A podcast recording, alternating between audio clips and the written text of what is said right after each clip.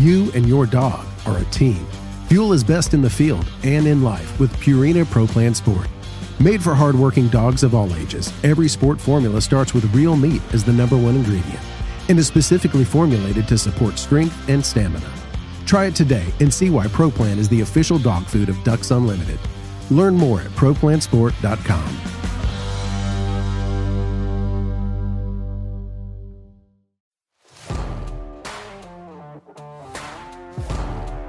Welcome to the Ducks Unlimited podcast, the only podcast about all things waterfowl. From hunting insights to science based discussions about ducks, geese, and issues affecting waterfowl and wetlands conservation in North America, we bring the resource to you. The DU Podcast with your host, Dr. Mike Brasher. Thanks for joining us again on the Ducks Unlimited podcast. We have a really exciting episode for you today, uh, and it starts like this. Every year since 1955, the U.S. Fish and Wildlife Service, Canadian Wildlife Service, state wildlife resource, resource agencies, and provincial agencies all collaborate to conduct what is formally known as the Waterfowl Breeding Population and Habitat Survey, or as many people will know it, the May Survey. Well, for the first time in its 65 year history, that survey will not occur. It is yet another casualty of the COVID 19 situation in which we all find ourselves. As all waterfowl hunters likely know, these data that are collected from the survey play an integral role in the annual process of setting harvest regulations. And many of you probably saw recent press releases announcing the cancellation of the survey and describing what is expected to have, happen in its absence. Now, we know there are a lot of questions about what went into that decision and what it means for hunting regulations both this year and into the future. We are extremely fortunate to have as our guest today one of the people near the top of the chain in that decision making process. Dr. Ken Richkus, the chief of the U.S. Fish and Wildlife Service Division of Migratory Bird Management, and I'm happy to also call him a longtime friend of mine. Ken, thank you so so much for joining us, and welcome to the Ducks Unlimited podcast.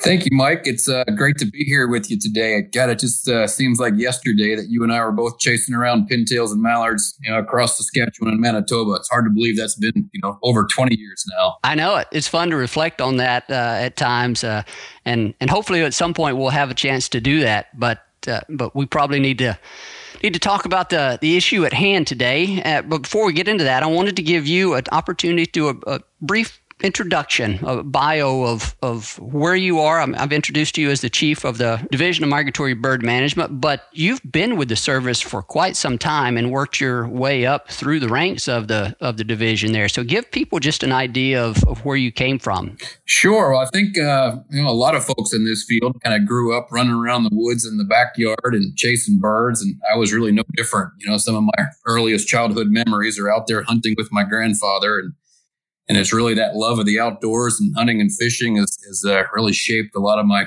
career and education choices uh, to date. Yeah, you know, I did uh, my undergraduate work at Virginia Tech, where I majored in um, in uh, wildlife science there, and really got my first exposure to uh, to working with wildlife and ducks and picking bugs and a few other things, black bears. But it was really when my time at LSU, uh, Louisiana State University, um, where I really developed the passion for for waterfowl research and and uh, migratory bird uh, management. Um, but yeah, my graduate research was done down there at Louisiana down in Louisiana, and I kind of um, migrated with the birds. Did my field work up in Saskatchewan, and and uh, so I'd spend spring and summers up in the Canadian prairies and uh, winters down in Louisiana. So it was really the best of both worlds. Um, but I started with the Fish and Wildlife Service back in 2003. Um, largely as a staff biologist um, in our harvest surveys section at the time. Um, I know, Mike, I think you've already talked to Kathy Fleming and, and Paul Padding on a prior podcast uh, about our harvest surveys and the harvest information program. So Paul was actually one of the ones that hired me into the service back in 2003 to to uh, to really help improve our, our harvest survey program. After a few years, I became chief of that branch and uh, worked hard again to, to uh, continue that cooperative survey that we have with the states and, and hunters. Um, after some time there in harvest surveys, I moved over as chief of our population and habitat assessment branch, where we were really analyzing a lot of the survey data and doing a lot of the assessment work uh, that fed into a lot of the population models and, and hunting regulations. Um, so I spent about uh, five or six years as chief of that branch, and then uh, moved on to be deputy division chief for the division of migratory bird management. And uh, for about the last two years, two and a half years now, I've been uh, division chief for migratory bird management, located in our headquarters headquarters office Washington D.C. Ken, that's that's a great track record. That's a great perspective that such a track record brings with it for you to be in the in the position that you're in now. And a lot of times when I'm when I reconnect with with friends and um, and colleagues in our age bracket, uh, you know, I, I can't help but reflect on earlier conversations where people um, people say, well, you know, you're going to be in, in 10 or 15 years, you, you, you people are going to be the ones in these positions making these decisions. And you just never at that time really allow yourself to think about that becoming reality. It's like, oh, no, I mean, no way. I'm not going to be able to fill the shoes of, of that person or whoever, whoever was there. And so I'm not saying that we are necessarily filling the shoes of those people that came before us, but we, but those things did hold true and that we are now uh, among those that are in those positions and filling the the duties of the people that we respected and looked up to long before us. And so it's just uh, it's interesting uh, and humbling to reflect on that at times. And and your your, your path is a is a perfect example of that, and, and the way you've moved up and, and the great work that you've done in the process. So thanks for all that. Well, thank you, Mike. I just uh, you know can't believe the last twenty years have seemed to go by in the blink of an eye. And you're absolutely right. And you and I have been very fortunate to come into the waterfowl management enterprise and and really get to stand on the shoulders of some of the giants in, in this field and, and uh, continue their conservation legacy. So it's uh, it's great to be a part of that uh, that long history. Ken, I can't go very much farther in this conversation without expressing on behalf of Ducks Unlimited, our entire organization across all three countries, um, an, a special thanks to you for you and the entire service and your division for the work that you've done for many, many years, managing and helping sustain healthy populations of waterfowl and enabling a sustainable harvest of those species. And that, that really falls squarely on uh, on the the division over which uh, you, uh, you you lead at this time, the division of migratory bird management. So, in the interest um, of connecting a few dots, you know, we, we say thank you for all of that work. We want to connect a few dots for people, as you've kind of already referenced here. The, there are a number of branches uh, within that division. So briefly just list those uh, so that people so that our hunters our conservationists others that are that are listening can begin to get a picture for what actually happens within the division that you are overseeing at this time. Sure i'd be happy to but but first mike i might want to just pick up where you left off. You wanted us to thank the service for all that we do and i'd really like to take the opportunity to thank ducks unlimited and, and many of the other partners that are out there we don't do anything in isolation here in the Fish and Wildlife Service. We do it in collaboration with NGOs like Ducks Unlimited and others. Uh, we work very closely with the Canadian Wildlife Service and many, many state uh, natural wildlife research agencies and provincial agencies. So uh, we do nothing in isolation, and um, we're all about partnership and, and, trying to achieve collaborative migratory bird management in, in North America. Um, and like I said, we're just a small, smaller part of that overall Fish and Wildlife Service uh, is a smaller part of that overall uh, wildlife management enterprise. As far as the migratory bird program in the Fish and Wildlife Service, we have two divisions. Well, one of the divisions that we have is Division of Migratory Bird uh, Habitat Conservation or Division of Bird Habitat Conservation. And uh, this is the side of the house that really deals with uh, the habitat issues. They administer the uh, North American Wetland Conservation Act grants, the Neotropical Migratory Bird Con- Conservation Act. Um, they oversee some of the bird initiatives, uh, such as the North American Waterfowl Management Plan and JVs. And I know really do a lot of work on the habitat side, and, and I know DU's a, a big partner in that, and we appreciate that uh, everything you do with the, the NAWCA dollar matches and and um, just a lot of great work done there. So my division is actually the division of migratory bird management, and uh, we largely deal with the population side of the house. Everything that we do, we largely get our authority under the Migratory Bird Treaty Act, and uh, we're responsible for the administration or implementation of that act relative to the, the take of migratory birds. So the MBTA basically bans the take of migratory birds unless specifically authorized by the U.S. Fish and Wildlife Service or Department of Interior. Um, so what my division does is we are really geared towards um, authorizing the take of migratory birds. Hunting season is, is, certainly one way that we do that. And another way that we do that is through uh, permitting. But we really want to ensure that uh, take is commensurate with population status. So our division is really set up uh, with a whole bunch of different branches to be sure that we have the information that we need to responsibly manage migratory birds in the United States and really North America. So in the division, uh, we actually have four branches. Um, one of which is very relevant to the conversation that we're talking about here today with May surveys. We have the branch of migratory bird surveys, and, and uh, this is our group of uh, pilot biologists, biologist pilots. Um, we have 10 folks in that branch and about 12 aircraft uh, in the division. Uh, not very many people know that we do have a small airline here in the Fish and Wildlife Service, but these guys are really our eyes in the skies and, and uh, fly the surveys for us each year, as well as conduct some of the banding operations that we have and uh, we have several folks in that branch too that provide us a lot of policy advice and and uh, also uh, ensure that we're doing uh, the best we can with aviation safety and and uh, also making investments into remote sensing. So a very important branch for us. Uh, another branch have in the division is the branch of monitoring and, and, data management. I think you talked to Kathy Fleming a while back.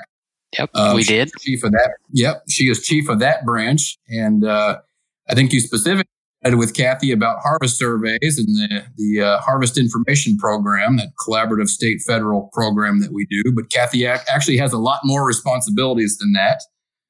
Um, so Kathy also oversees the data analysis from not only the May survey, uh, but also many of our other um, surveys that we do, uh, such as the Woodcock Singing Ground survey and uh, some of the crane work and, and uh, other population surveys that we have.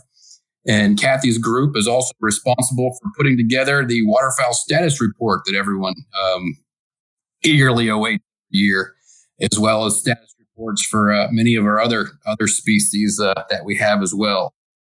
And then uh, another function of Kathy's branch is, you know, we've been conducting these surveys, as you mentioned, since 1955, and we have uh, quite a data set, as you can imagine.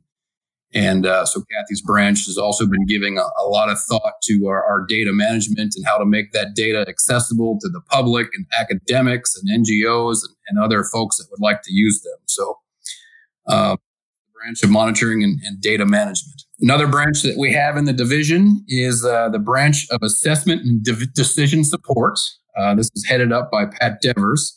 And this is the group that does uh, takes a lot of the data and information that we get from our monitoring programs and really kind of meshes it with uh, all of our partners and objectives and, and puts things in a decision frameworks for us, population models to really do the assessment work that we need to support different uh, levels of take in the U.S. And these are the folks that, that work on the adaptive harvest management models with the flyways um, that kind of looks at the impacts that uh, uh, that our hunting regulations have on actual harvest, and, and also the impacts harvest has on on uh, population dynamics of different species.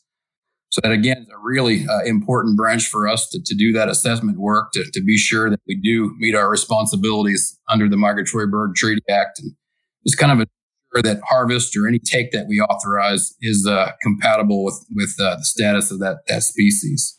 Well, is that it, or do we have one more? It, it's easy for me to get confused on these occasionally because I know uh, every now and then you go through some name changes. So, do we have any others? There is one more, and this one is just as equally important. And this is the branch of conservation permits and regulations. So, um, this branch for me, they deal with the permitting side of the house and, and really authorizing take for non-game species, such as uh, to alleviate depredation events or scientific collecting type permits um, they also do a lot of conservation work, uh, put out guidance on uh, how to, to uh, reduce impacts to migratory birds in their habitats, such as like uh, collisions with, with buildings or automobiles. Uh, really working with different industry sectors to, uh, you know, to again, anyone who wants to voluntarily reduce impacts to birds, we can provide guidance to them and some technical assistance. but a really function of that branch is is the regulations piece. So we can do the best surveys in the world, uh, the best assessment work from the other branches. If this isn't codified in regulations every year, um, we don't have hunting season. So one of the important roles that that branch uh, plays for us is uh, putting together all the uh, federal registered documents where we codify the, the uh, results of the surveys, um, the uh, results of the assessment work, the adaptive harvest management model outputs, the work with the states and flyways uh, into actual hunting regulations each year. So really, we uh, all four branches in the division uh, work pretty closely and um, um, yeah, are all necessary for us to achieve uh, our goals.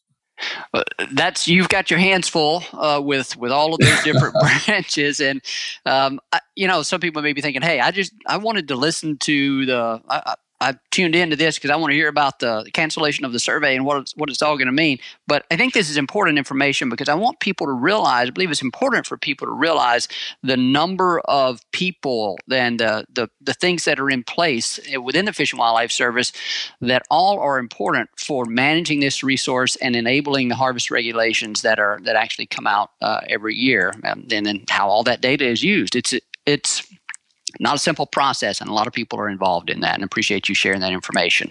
Yeah, I would be remiss if I also didn't mention our, our flyway representatives. Um, as I know, I mentioned earlier too, we don't really do anything in isolation here, and we really strive for collaborative migratory bird management in North America. And one of our biggest partners here are the, the flyway councils or the states.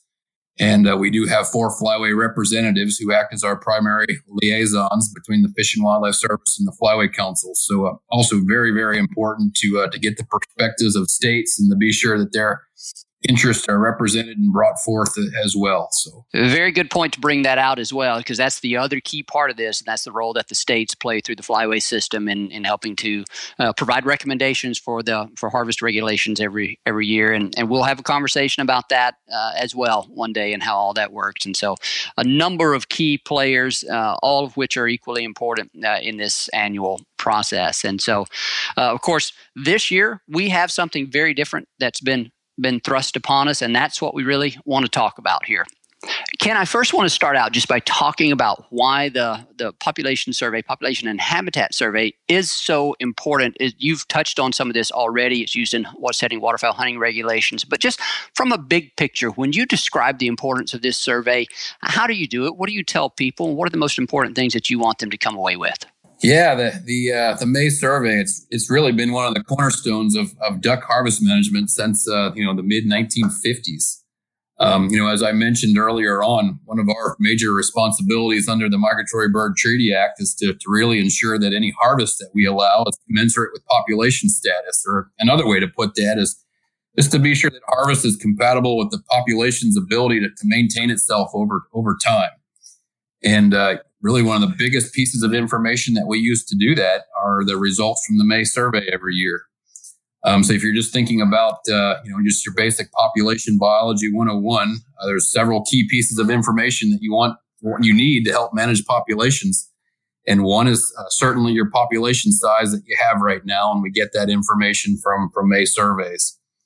The other is how much uh, uh, recruitment that you have every year uh, how much you add to the population. And I know Kathy probably talked a little bit about the wing bees that we conduct every year. Yep, she did. And we get age ratios from that. And that's really one of our biggest indicators of recruitment every year um, on a population uh, level, population scale. So that's another key piece of information that we use. And then you know, another thing that we want is just how much we actually uh, take every year or you know or, or, just mortality. And there's really two components to that. There's the hunting mortality that are a direct result of our regulations.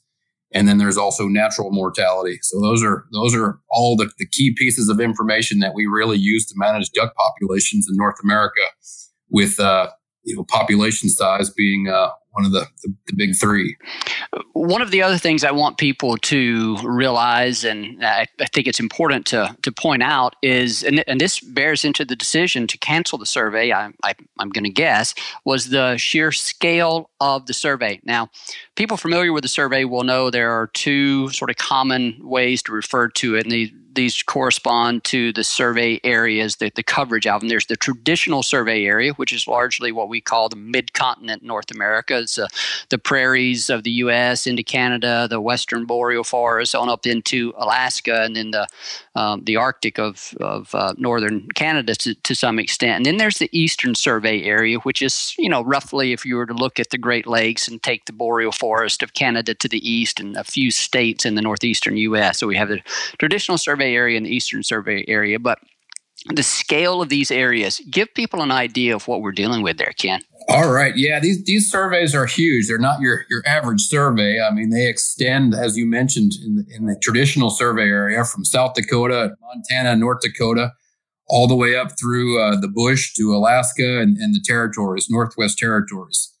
Um, so it is a huge expanse of uh, North America, and that that traditional survey area comprises about uh, oh, I think it's about 1.3 million square miles. Wow, uh, that we survey every, every, year. And then if you were to move over to the east, as you mentioned, um, that survey area includes the maritime provinces, in addition to uh, Ontario and Quebec and then uh, parts of New York and Maine. And uh, the Eastern Survey area also covers about uh, 0.7 million square miles. So between the two areas, uh, we're surveying about 2 million square miles of uh, breeding duck habitat each year in uh, North America.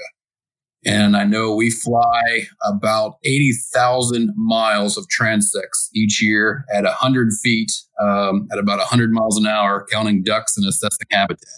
That's truly remarkable. It's truly remarkable. There's and there's a reason why within the wildlife conservation and management community, many people oftentimes point to this survey as the the largest, longest running landscape scale wildlife survey in the world. Now, uh, there there are going to be critics of the survey. There's critics of any kind of effort that we do, and I think even some studies have demonstrated that you know for some species it's not perfect every year, but no survey is going to be, especially when you're operating at this massive scale. And and again, it's not a census; it's a statistically based survey, and that's the way we have to do it because you can't count every duck or goose that exists on two on two million square miles.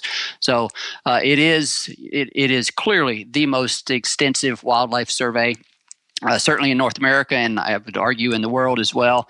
And it has been a phenomenal resource to the North American waterfowl management community, and is one of the one of the key reasons why we have been so successful at managing populations at sustainable levels as we have. So uh, it's just it's just tremendous, and a number of air crews and ground crews. Talk a little bit about that, about just the personnel that go into this into this effort. Yeah, so this is where our branch of uh, migratory bird surveys kind of plays in. So in that branch, we do have uh, 10 pilot biologists and about 12 different service aircraft. And uh, they are each one of the pilot biologists gets paired up with a, an observer, uh, usually from the Fish and Wildlife Service, but we have uh, also had states participate in that. Um, so we have these pilot and observer crews, and uh, they're essentially simultaneously covering big part of the, the North America, um, surveying the prairie breeding ground or the uh, migratory bird uh, duck breeding grounds. Um, so it, I think in total we have about uh, at least 10 crews from Fish and Wildlife Service uh, in my branch, and we also have two crews up in Alaska. So there's about 12 survey crews that it takes every year to complete uh, the surveys. And, uh, you know, they get started down in the south a little bit earlier, usually around the 1st of May. Um, they're always timed based on the breeding phenology of the species. And some years it can be a little later depending on weather. Some years it can be a little earlier depending if spring progresses a little faster. And then they'll typically conclude up in the northern areas, uh, often in uh, mid June. So it's, it's a pretty big undertaking. And, and uh, again, you know, it kind of involves all of our people from around the country uh, in coordination. Um, uh, flying these these areas. Uh, you described it as a pretty big undertaking. I think you're uh, underselling yourself a little bit there, Ken. I, I could not I, I could um, cannot imagine the amount of time that it would take if we had to start from scratch to try to implement something like this. You know, nowadays, if we started started from scratch and did not have the long history of the gradual uh, implementation and expansion and improvement, it's just whenever I stop and think about it, you have the pilot biologists and the observers traveling to these remote locations, and it's not like they can just fly into a major airport everywhere they go. They're going to some incredibly remote locations. Some of these planes have have floats on them, at least I know they used to. I'm assuming you still have some float planes, and they will go into these very remote areas, and and it just takes a level of coordination and cooperation that that I think is very it's probably impossible for me to truly comprehend, but certainly from afar, I think a lot of people take it for granted. But when you start talking to some of the people that conduct the surveys, that fly the planes, go to these places, and understand the logistics that they have to uh, that they have to line up uh, every year. It's it's truly a, a, testament to the commitment of all the different agencies that are and individuals that are that are part of this. Now, unfortunately, my equilibrium does not allow me to fly. That's something I inherited from my mom in these small planes. I, I, lose my stomach, you know, every time I try it. So I have not had the fortune of being an observer. Certainly not a pilot. No one would want that uh, on any of these surveys but there there are also ground crews. Now that's something that I could probably do. So talk a bit about the ground crews that are involved in this and how many of those there are. Sure. So uh, well, we're like I said, it, it is a huge undertaking every year, as you, as you mentioned, and the and the logistics that goes into it and the planning uh, is pretty unbelievable. Um, we're also very fortunate to have lots of partners in this endeavor, and, and uh, as you know, as we mentioned earlier, Canadian Wildlife Service is uh, kind of front and center right there with us, and, and, make a lot of this possible. Especially since a lot of the flying is done north of the 49 parallel. So we're really happy to have them as partners, as well as several different states that also conduct their their state surveys, and their information gets wrapped up into to our estimates as well. So uh, it again, it is a huge undertaking uh, of many different uh, agencies and partners. So yeah, kind of getting back to your question about the ground survey there. Um, obviously, we know um, even the best of folks can't fussy all the ducks from the air, especially when you're flying at 100 miles an hour and 100 feet. You're going to miss some. And uh, so, what we actually do to try to get a better estimate of ducks is uh, go out there and we run several uh, segments that what we call air grounds. And uh, I don't remember the exact number off the top of my head right now, but uh, there's somewhere along the tune of about uh, 20 to 30 air grounds across the U.S. Uh, and, and uh, Canadian prairies, where we send out a ground crew uh, to go out there and, and, count ducks on some of the same transects that the planes are flying over. And then we actually compare counts from the air crew and the ground crew, and we kind of use that to develop correction factors uh, for a lot of our estimates too. So uh, it, it, it, actually gives us a, a better idea or, or estimates of duck production or estimates of duck numbers are actually a lot uh, uh, more realistic when we do correct them for a number of birds that would be missed by the air crews. So we do ground crews in in uh, the U.S. prairies and Canadian prairies, and then we use helicopters uh, in the east and, and uh, some of the bush areas to help develop those visual correction factors. How many ground crews do you have, and how many people are, are part of that? Do you know? Have that figure off top of your head? I know in the U.S. that uh, that we're responsible for for two. We typically have one for the eastern Dakotas. Uh, they would be the eastern half of North and South Dakota, and then and um, we have another crew out in the western part of the Dakotas in Montana. And then uh, Canadian Wildlife Service, I also believe, has three or four crews that uh, do the air grounds across uh, Alberta, Saskatchewan, and Manitoba. And each crew has anywhere from between, uh, again, two and, and, four people that kind of run around and uh, look at birds. Um, again, try to get an accurate count of the number of birds that are there. And then uh, again, it's all georeference where you can compare all this with the air crews numbers. They're usually flown or done around the exact same time or shortly after the, the air crew flies over and uh, really does do do a pretty good job of helping us develop uh, visual correction factors for what the air crew misses. You and your dog are a team. Fuel is best in the field and in life with Purina Pro Plan Sport. Made for hardworking dogs of all ages, every sport formula starts with real meat as the number one ingredient and is specifically formulated to support strength and stamina. Try it today and see why ProPlan is the official dog food of Ducks Unlimited. Learn more at ProPlansport.com.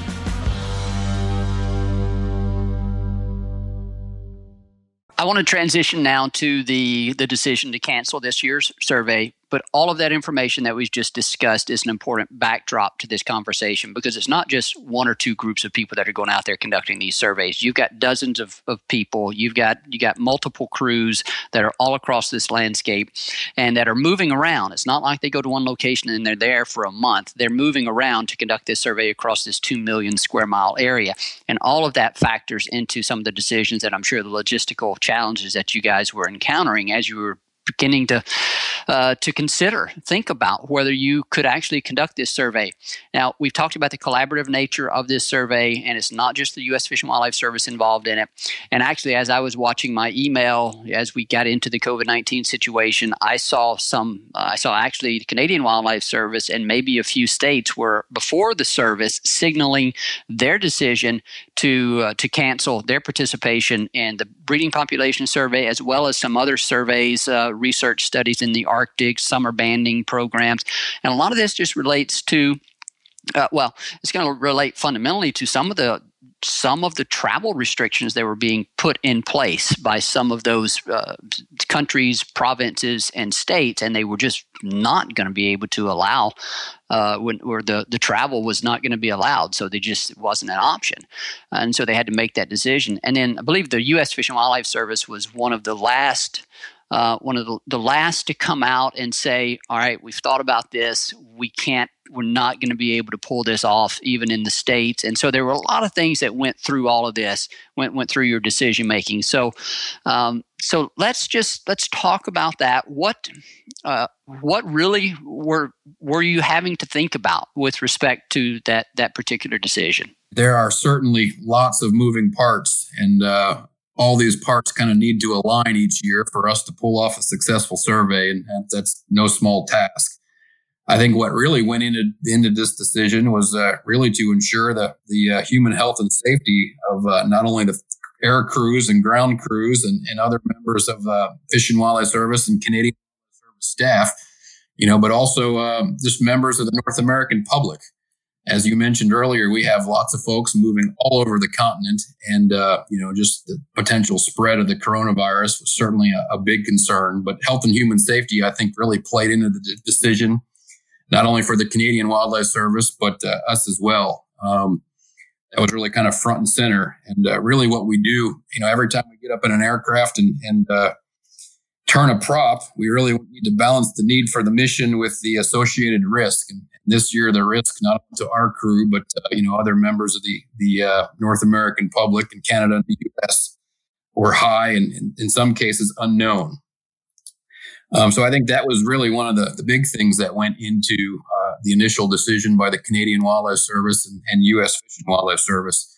The other big complicating factor here, really, too, was uh, things that were completely out of our control, um, like the State Department and and uh, well, it wouldn't be the State Department. Because the other big thing that was out of our control um, was just uh, the border. I know Canada at that point had essentially closed the border uh, to travel, um, with the exception of uh, cases of um, uh, COVID response or in cases of human health and safety. So it would have been very, very difficult for our pilots and our crews to actually uh, transverse the border and cross the border to conduct the survey. Um, so that that also factored in um, greatly to our decision. Um, one of the things that we did explore in some good detail too is that even the utility of just doing a partial survey in the United States. So basically, North Dakota, South Dakota, and Montana, and then over in the east we would have had Maine and, and New York. And uh, we spent a fair bit of time looking at the utility to, of, of doing that to see if you know any information could be gleaned from just doing a partial survey. But after exploring that for a week or two, um, you know, the bad thing there, I guess, is a lot of our population models and decision frameworks for setting harvest in, in North America, or at least in the U.S., are based on uh, population level estimates. Um, and in many cases, they're North American level estimates. And just seg- just surveying a segment of that breeding population would have introduced and created a lot more biases than uh, we knew how to deal with at the time. So, I mean, uh, really, decision was made at that point just to uh, to rely on other alternatives to help uh, get the information that we need, rather than trying to attempt a partial survey.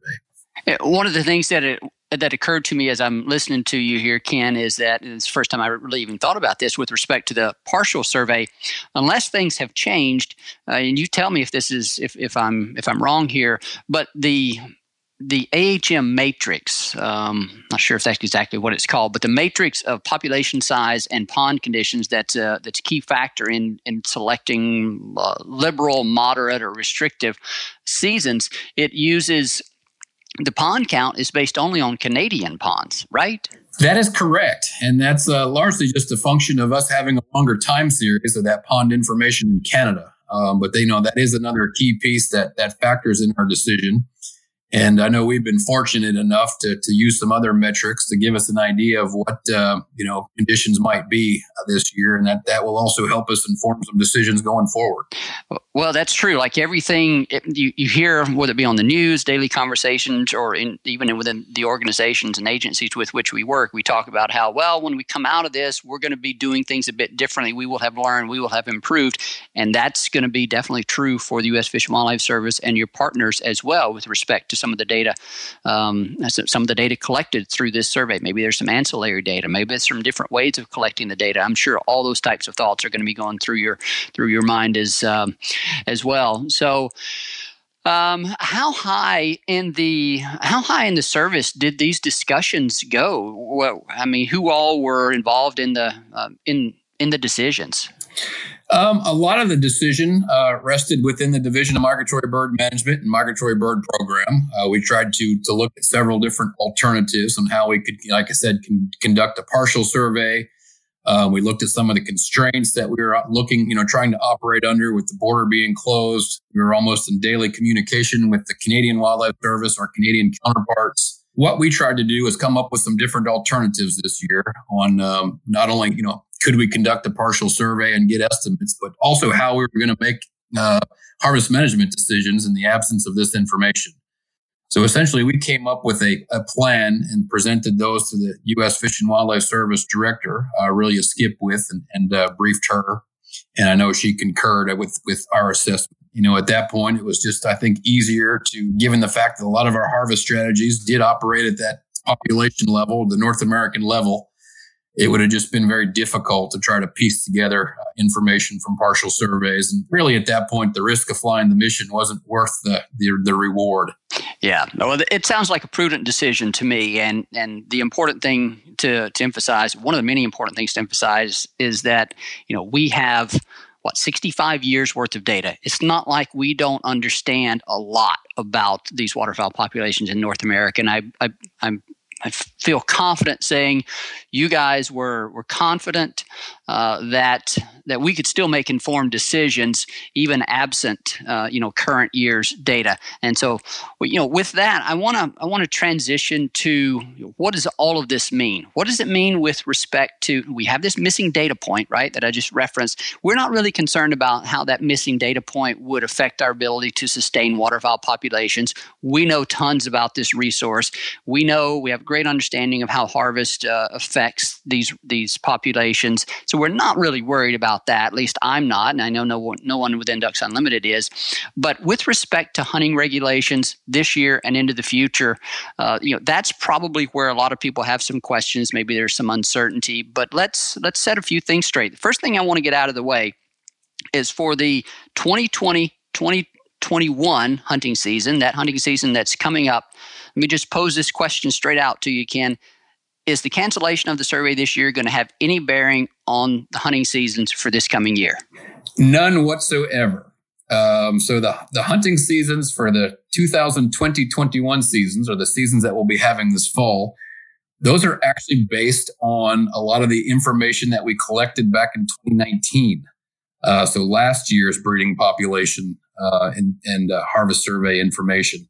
So back around 2015, I believe, the, the service made a change in how we issue the annual hunting regulations each year. And around the 2015 time period, we actually started setting regulations essentially a year in advance. Um, so kind of using predictions already about what the population would be uh, that next year, and then and uh, essentially hunting, setting hunting seasons based on that prediction. Um, so the information for this fall, like I said, primarily came from the 2019 breeding population habitat survey. Okay, so we should be good for this coming hunting season. And if I'm not mistaken, we're recording this uh, during like the third week of May, and those uh, a lot of those hunting regulation proposals have already gone out. I think they're in the hands of the states now. The states are making their recommendations, and so those should be finalized pretty soon, right? Are we pretty far along in that process, right? We are pretty far along in that process. So I know um, the final frameworks um, for the, the waterfowl regulations uh, in the U.S. Uh, should be publishing here in the next month or so. And then once those final frameworks hit the street or are established, um, the states then have the ability to uh, select their seasons within those frameworks. So that process actually started back in um, April of uh, uh, 2019. Wow. Um, and then we, yeah, so that's when we had the, the initial uh, kind of kicked off that regulation cycle for the, the 2020 21 hunting season. And then last October, I know we had the Service Regulations Committee meeting where we heard the technical recommendations for what the season should be for that 2021 um, uh, hunting season. So those are kind of almost in the books and done and, and are completely unimpacted by our ability not to fly the survey um, this this spring. Well, Ken, I know one thing. I will be glad when we're beyond the 2020 2021 time frame because that's a mouthful and it's hard for me to keep straight. So yeah, me too. Let's, let's, transition to the season that is really uh, that's that's really the focus of the conversation. And that would be the 21 22 hunting season, a year and a half out from now. What does the service, and I know y'all have developed some talking points related to this. You didn't just cancel the survey absent any type of thinking about, well, what are we going to do in its place? So, what are we thinking at this time with respect to the 21 22 hunting seasons and how you'll go about setting those regulations, recognizing, as you've said, that they would have been the regulations set based on breeding population and habitat data that would have been collected this year? Yeah, I'll, I'll, gladly touch on that. And, and it kind of goes back to a comment you made just a minute ago, Mike. And we, we, are very, very lucky, at least in the waterfowl management world and the duck management world, that we do have these long term data sets. You know, as you mentioned, we've been conducting the, the waterfowl uh, breeding population and habitat survey uh, every year since 1955. You know, we've been conducting a lot of our harvest surveys each year since 1961 um, banding. This is the, the centennial of the bird banding lab this year over in USGS. Uh, so we are incredibly fortunate just to have a wealth of information and, and uh, over such a long time period. So uh, we have just learned a ton about uh, you know the resiliency of waterfowl, um, how to predict um, waterfowl population dynamics. Um, so what what really we're going to do is use these long term data sets um, to help us predict population abundance, uh, population growth rates, uh, harvest, um, and really get some of these uh, underlying metrics that we need to make a good decision every year.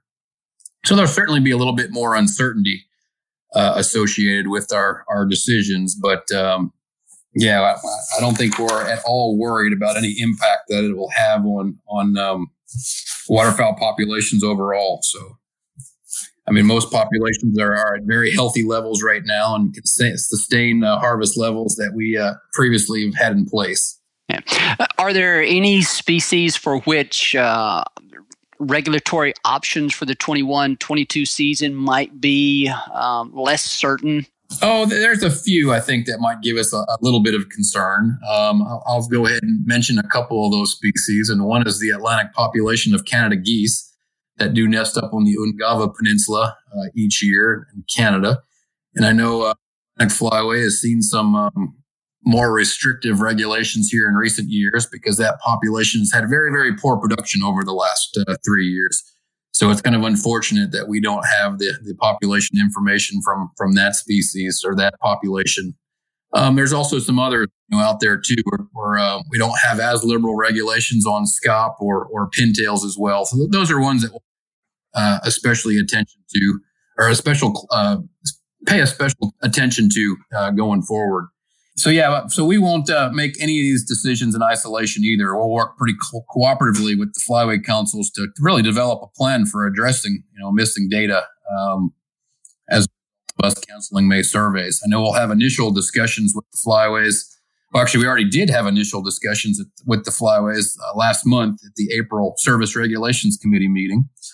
And then uh, we committed to working collaboratively with the flyways here this summer, and uh, we'll present some options to them on how to move forward uh, for, at their uh, summer flyway meetings, which will typically take place in uh, July. And uh, we'll work together to to essentially use the existing harvest strategies that we have in place, the existing objectives that we have in place, and the existing data we have in place to to make good, um, scientifically based, defensible decisions going forward. So, Ken, is it fair to say that what you're thinking is that we're going to use our understanding of waterfowl population dynamics and harvest effects on those populations to predict what breeding duck populations would would have been this year, and then run those numbers through the typical adaptive harvest management process? Is that what we're thinking? Yep, that's in essence exactly what we're proposing to do, and there might be a okay. tweaks, you know, with that after consultation with uh, uh, the flyways. But uh, you know, we have several population models in, in existence that do to predict um, what populations might be given any level of harvest and, and, different conditions. So we have a lot of the infrastructure uh, there already um, through the adaptive harvest management process, and it would really just be a matter of taking our anticipated population size that we're going to get based on examining some of these long-term data sets and uh, kind of running it through the existing AHM machinery. Um, so we're really not expecting too many big changes here. Um, for the 21-22 hunting season. That's a, that's an important point, and I know that language is consistent with, uh, with some of your talking points, and we're really not expecting any major changes um, from from year to and and it's rare that we would see that anyway. Even when we have this data, you know, it's rare that we see waterfowl populations or habitat conditions make tremendous jumps, certainly across the board. And so there's there's typically been a fair degree of stability from one year to the next, save some exceptions, and those would be the the the species or situations around which there may be more uncertainty at this given time. But but yeah, that was one of the things that I took as well from your uh, from your talking points is we shouldn't expect too many changes. Uh, I know we're going to have to start wrapping this up here pretty soon, Ken. So just a couple of additional questions here. Is there any reason for hunters to think that a 21-22 season might be in jeopardy by the survey not being flown this year? Not at all. Um, like I said, we fully ex- intend and expect allow hunting for the uh, 21 22 hunting season. You know, we've already kicked off that regulations process with the, the April Service uh, Regulations Committee meeting that we had last month. And as you mentioned, Mike, um, you know, most populations there are pretty healthy levels and can sustain harvests that we've uh, previously set in place. And, um, you know, really, we're really not anticipating too many changes here. And, and um, we will work closely with the flyways and kind of identify appropriate measures for some of the species of concern. But again, uh, we're not really expecting at this point uh, too much to be different. Do you, at this time, I know there's some uncertainty with uh, with our, with the, the pandemic and what it will look like a year from now. But assuming things have settled down, do you anticipate the survey resuming as normal next year? Assuming things settle down. Absolutely, I think you know we're eager to uh, to get back to doing what we do best as soon as we possibly can. But I know at least right now we're kind of uh, and looking at things day to day and and uh, trying to make good uh, decisions with the restrictions that we have in place. I know it's probably too early to speculate on what next spring might bring uh, relative to this pandemic, but I'm hopeful that we'll have different measures in place that would allow us to continue the survey and uh, yeah, get back to doing what we do best. So I think, um, yeah, I'm very, very hopeful that we'll be back on track um, later this summer and or next spring. That's yet another thing for us all to look forward to is the resumption of the waterfowl breeding population and habitat survey in 2021. My goodness, I know I'll, I will welcome that with open arms. Uh, now, one of the things that we're going to be missing this year, I think, is uh, the annual status report. Have you all talked at all about any type of uh, sort of substitute publication, uh, or, or is that not even really on the radar at this time? Um, we have. I, th- I still think we'll get some data, uh, be able to, to, to, get glean some data from uh, some of the limited inf- information that we have. It'll certainly be uh, an abbreviated status report. Um, be able to, uh, you know, again, at least report what we have. And, and um, I know the, the, adaptive harvest management report that we'll put out this year will probably spend uh, some time talking about, you know, how we are going how we made decisions uh, without some of this information that we have every year. So uh, it's kind of a, a, bit of a work progress, but um, yeah, we'll be ready to communicate with hunters um, the best we can. And uh, yeah, it, it, that's always tough. You know, I've been involved in this survey, or this survey has been such an important part of my life for for well, most of my life. And I think back and used to eagerly await, uh, you know, getting that um, the results of the status report that would come out every July and just kind of get a glimpse of what hunting seasons might have to offer. So it's going to be real difficult not having that uh, this year. I know it's important not only for me, but a lot of the other duck hunters out there as well. So, but we will we will get by that's an important annual timestamp for everyone that cares about waterfowl populations, waterfowl conservation, and so we'll have to look look to something to fill that void. But I'm sure we will find it. Um, it's just going to be a different year, like it has been in so many different ways. Now, one thing that I that I wanted to say here is that it's not just the waterfowl population survey that was canceled. There are other uh, banding operations that are likely going to be canceled. Uh, research operations in the Arctic have been canceled. Uh, the Breeding Bird Survey, the USGS, is one of the lead agencies responsible for kind of coordinating that. It was also canceled. So the, the pandemic has affected a number of large scale, long term uh, bird population data collection efforts. Uh, so, you know, it's had far reaching uh, effects on everything we do. And I'm not telling people anything they don't already know. But, uh, but Ken, I know some of these decisions have yet to be made. You've talked about what you think is going to happen, and we really appreciate that. Appreciate the service, uh, developing the talking points and laying out, communicating to to us all what we think is going to happen. Now, that those, like I said, those decisions have yet to be made. Once they're made, would you be willing to come back on and talk with us about how things actually played out and what we'll be looking at whenever those uh, whenever that time comes? Oh, certainly would be. I always have uh, enjoy well, enjoy having the opportunity to sit down and, and uh, interact with with you, Mike, and some of our partners, and then also being able to reach out to the, the duck hunters out there. Um, it's just every time I do chat with hunters, it just amazes me um, just how passionate they are and, and how conservation minded they are, and, and, any information that I can uh, give them to help them out is uh, is something I strive to do. So I'd certainly be willing to, to sit down and chat with you or or uh, Ducks Unlimited again as as we progress through this this era of uncertainty. Yeah, no kidding. Well, Ken, you have been incredibly generous with your time. I appreciate you getting on the phone. I, it is not, uh, you know, you're a busy person, and so for us to be able to take an hour and fifteen or so minutes out of your schedule, um, that's that's greatly appreciated on my part and and everyone within the community that's going to hear this. I know. So so thank you so much for that. Any final words for for the listeners that you might want to leave us with?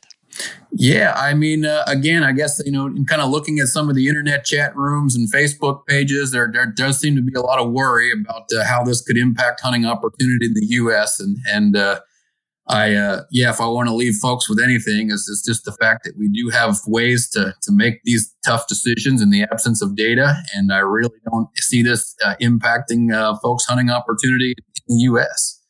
And again, we look forward to, to working with the states and our other conservation partners for uh, conservation of waterfowl and providing you know, some of these opportunities. I'm sure that's music to the ears of so many waterfowl hunters across uh, across the U.S.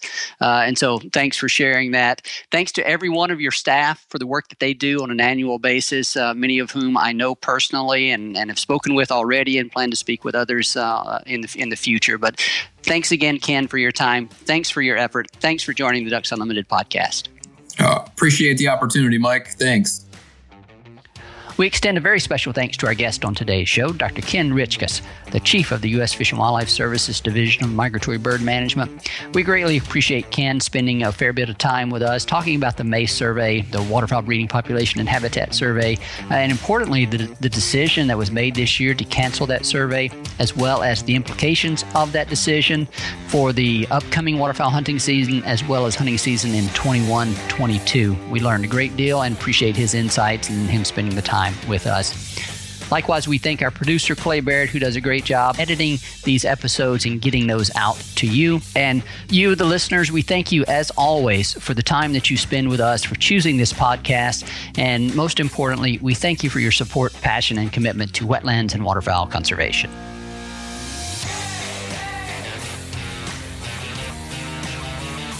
Thank you for listening to this episode of the DU Podcast. Be sure to rate, review, and subscribe to the show and visit www.ducks.org slash DU Podcast for resources based on today's topics, as well as access to more episodes. Opinions expressed by guests do not necessarily reflect those of Ducks Unlimited. Until next time, stay tuned to the Ducks.